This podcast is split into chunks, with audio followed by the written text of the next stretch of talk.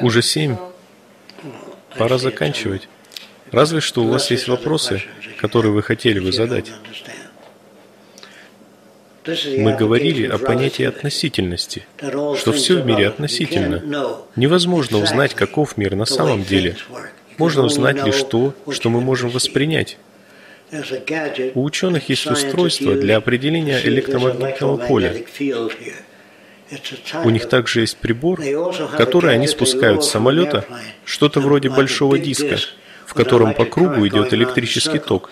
Если под землей много железной руды, электрический ток замедляется. Вместо того, чтобы перекапывать землю в поисках железа, самолет с таким устройством облетает территорию и определяет, где есть руда.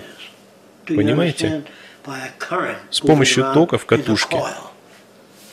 Этот прибор называется магнитометр. В прежние времена приходилось раскапывать землю, чтобы найти залежи руды. В наши же дни, если взять призму определенного типа и строения и направить ее на звезду, она подскажет вам, что на этой звезде нет кислорода, нет азота, нет воды. Цветные полосы на призме покажут, что есть на звезде. Это было обнаружено случайно. Немцы строили легкие и прочные самолеты – но американцы не знали, из какого металла они были сделаны. Для этого они сильно раскаляли металл, так что он белел, и пропускали свет от него через призму. Так получали цветные полоски, которые показывали, что в материале 2% магния, 1% углерода, кобальт. Это называется спектральный анализ. Сегодня такому анализу можно подвергнуть все подряд. Если нагреть металл до бела, можно определить, из чего он состоит. Именно так и узнали, что на Луне нет воздуха, еще даже не следав туда. Но обычные люди говорят, откуда вы знаете, что на Луне нет воздуха? Вы же там никогда не были.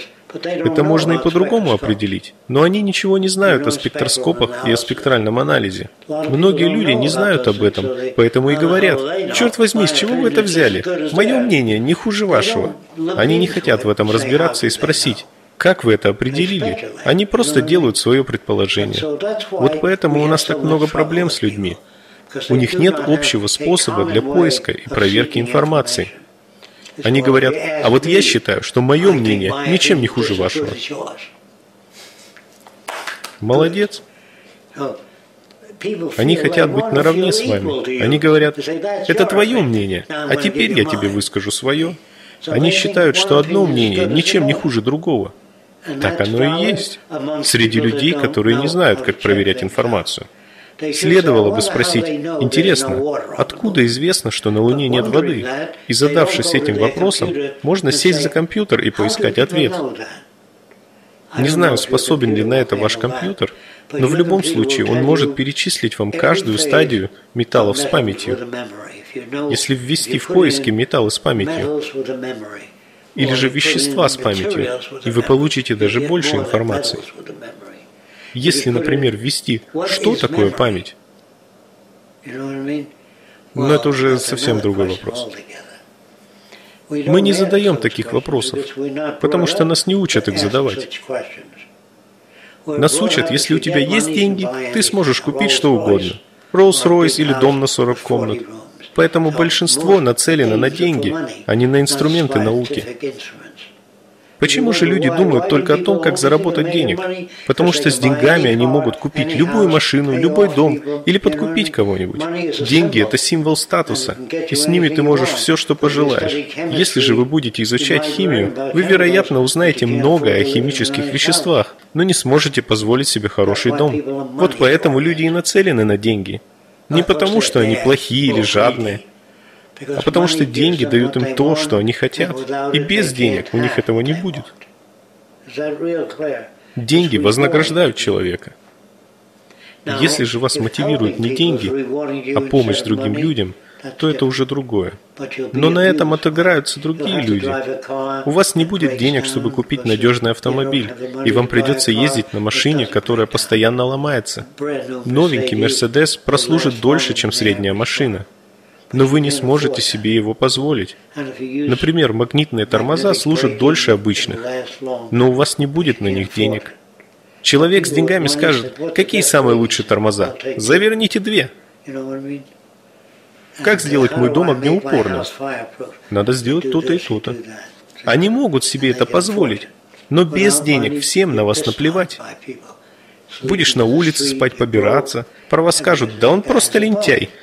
Я встречал таких лентяев. Некоторые были настолько начитаны, что не хотели иметь ничего общего с системой. Они жили в нищете. По-моему, я уже рассказывал вам о том парне с Гаити, в рубашке из одних заплаток. Я не мог отличить, где была настоящая рубашка, а где заплатки. Но он хорошо разбирался в семантике. Было похоже на то, что у него в рубашке граната взорвалась. Она была вся дырявая и рваная, но он все равно застегивал ее на пуговицы, потому что это все, что у него было. Он обожал читать. Он был очень хорошо осведомлен в том, о чем он читал. Но никому не было до него дела. Мы разговаривали с ним часами. Он был чертовски умен, но абсолютно не разделял взгляды этого мира. Таких людей считают лентяями. Я же считаю политиков лентяями. Люди, которые проектируют бомбардировщики, тоже лентяи. А тех, кто создали атомные бомбы, я считаю опасными, потому что не отдали эти бомбы людям, которые недостаточно разумны, чтобы ими пользоваться. Ученые об этом не подумали. Им нравилось попотеть над тяжелой задачей. Даже в Библии сказано, не бросайте жемчуга вашего перед свиньями. Знаете, что это значит? Если дать свинье жемчужину, она не скажет, ух ты, классно, спасибо большое. Если дать неразвитой стране атомную бомбу, они взорвут каждого, кто с ними не согласен, и тем самым навредят экологии планеты. Им все равно. Они недостаточно разумны, чтобы пользоваться оружием. Вот как я понимаю это выражение. Не давайте людям атомные бомбы, не давайте им бомбардировщики, если они не умеют жить мирно друг с другом. Тогда уже можно дать им и самолеты, и спектроскопы и тому подобное. Если обучить детей спектральному анализу, обращению с магнитометром и всему остальному, о чем они не знают. Они не будут делать собственные заключения, а скажут, давайте возьмем спектрометр и выясним наверняка. Сегодня такого мышления даже не существует. Все думают, люди всегда будут жадными, что бы вы с ними ни делали. Следовало бы сказать, что люди всегда были жадными из-за дефицита, нехватки и страха потерять то, что есть. У человека может быть миллион долларов, а он все равно ворует, потому что хочет обезопасить себя, хочет быть чертовски уверен, что даже если банки рухнут, его денежки надежно спрятаны под матрасом или закопаны в землю на заднем дворе. Люди чувствуют себя в опасности, потому что уже видели, как рушатся банки, как со всех их счетов исчезают деньги, потому что перед этим банкиры позвонили своим друзьям по бизнесу и посоветовали, слушай, мы будем ликвидироваться через три месяца, забери свои деньги. Они в первую очередь сообщили об этом своим дружкам по банковскому бизнесу, поэтому денег и не осталось. Даже если человек работал всю свою жизнь, накопил 800 тысяч долларов, когда рухнули банки, все они собирались перед зданием банка и требовали свои деньги. Им отвечали, у нас их нет. Некоторые покончили жизнь самоубийством. Им казалось, что они подвели свою семью. Поэтому некоторые люди не кладут деньги на счет в банке. Они арендуют банковскую ячейку – где и хранят наличные. Так вы не получаете процентов, зато банки не притронутся к вашим деньгам, не смогут их инвестировать. Это в какой-то степени защищает вас.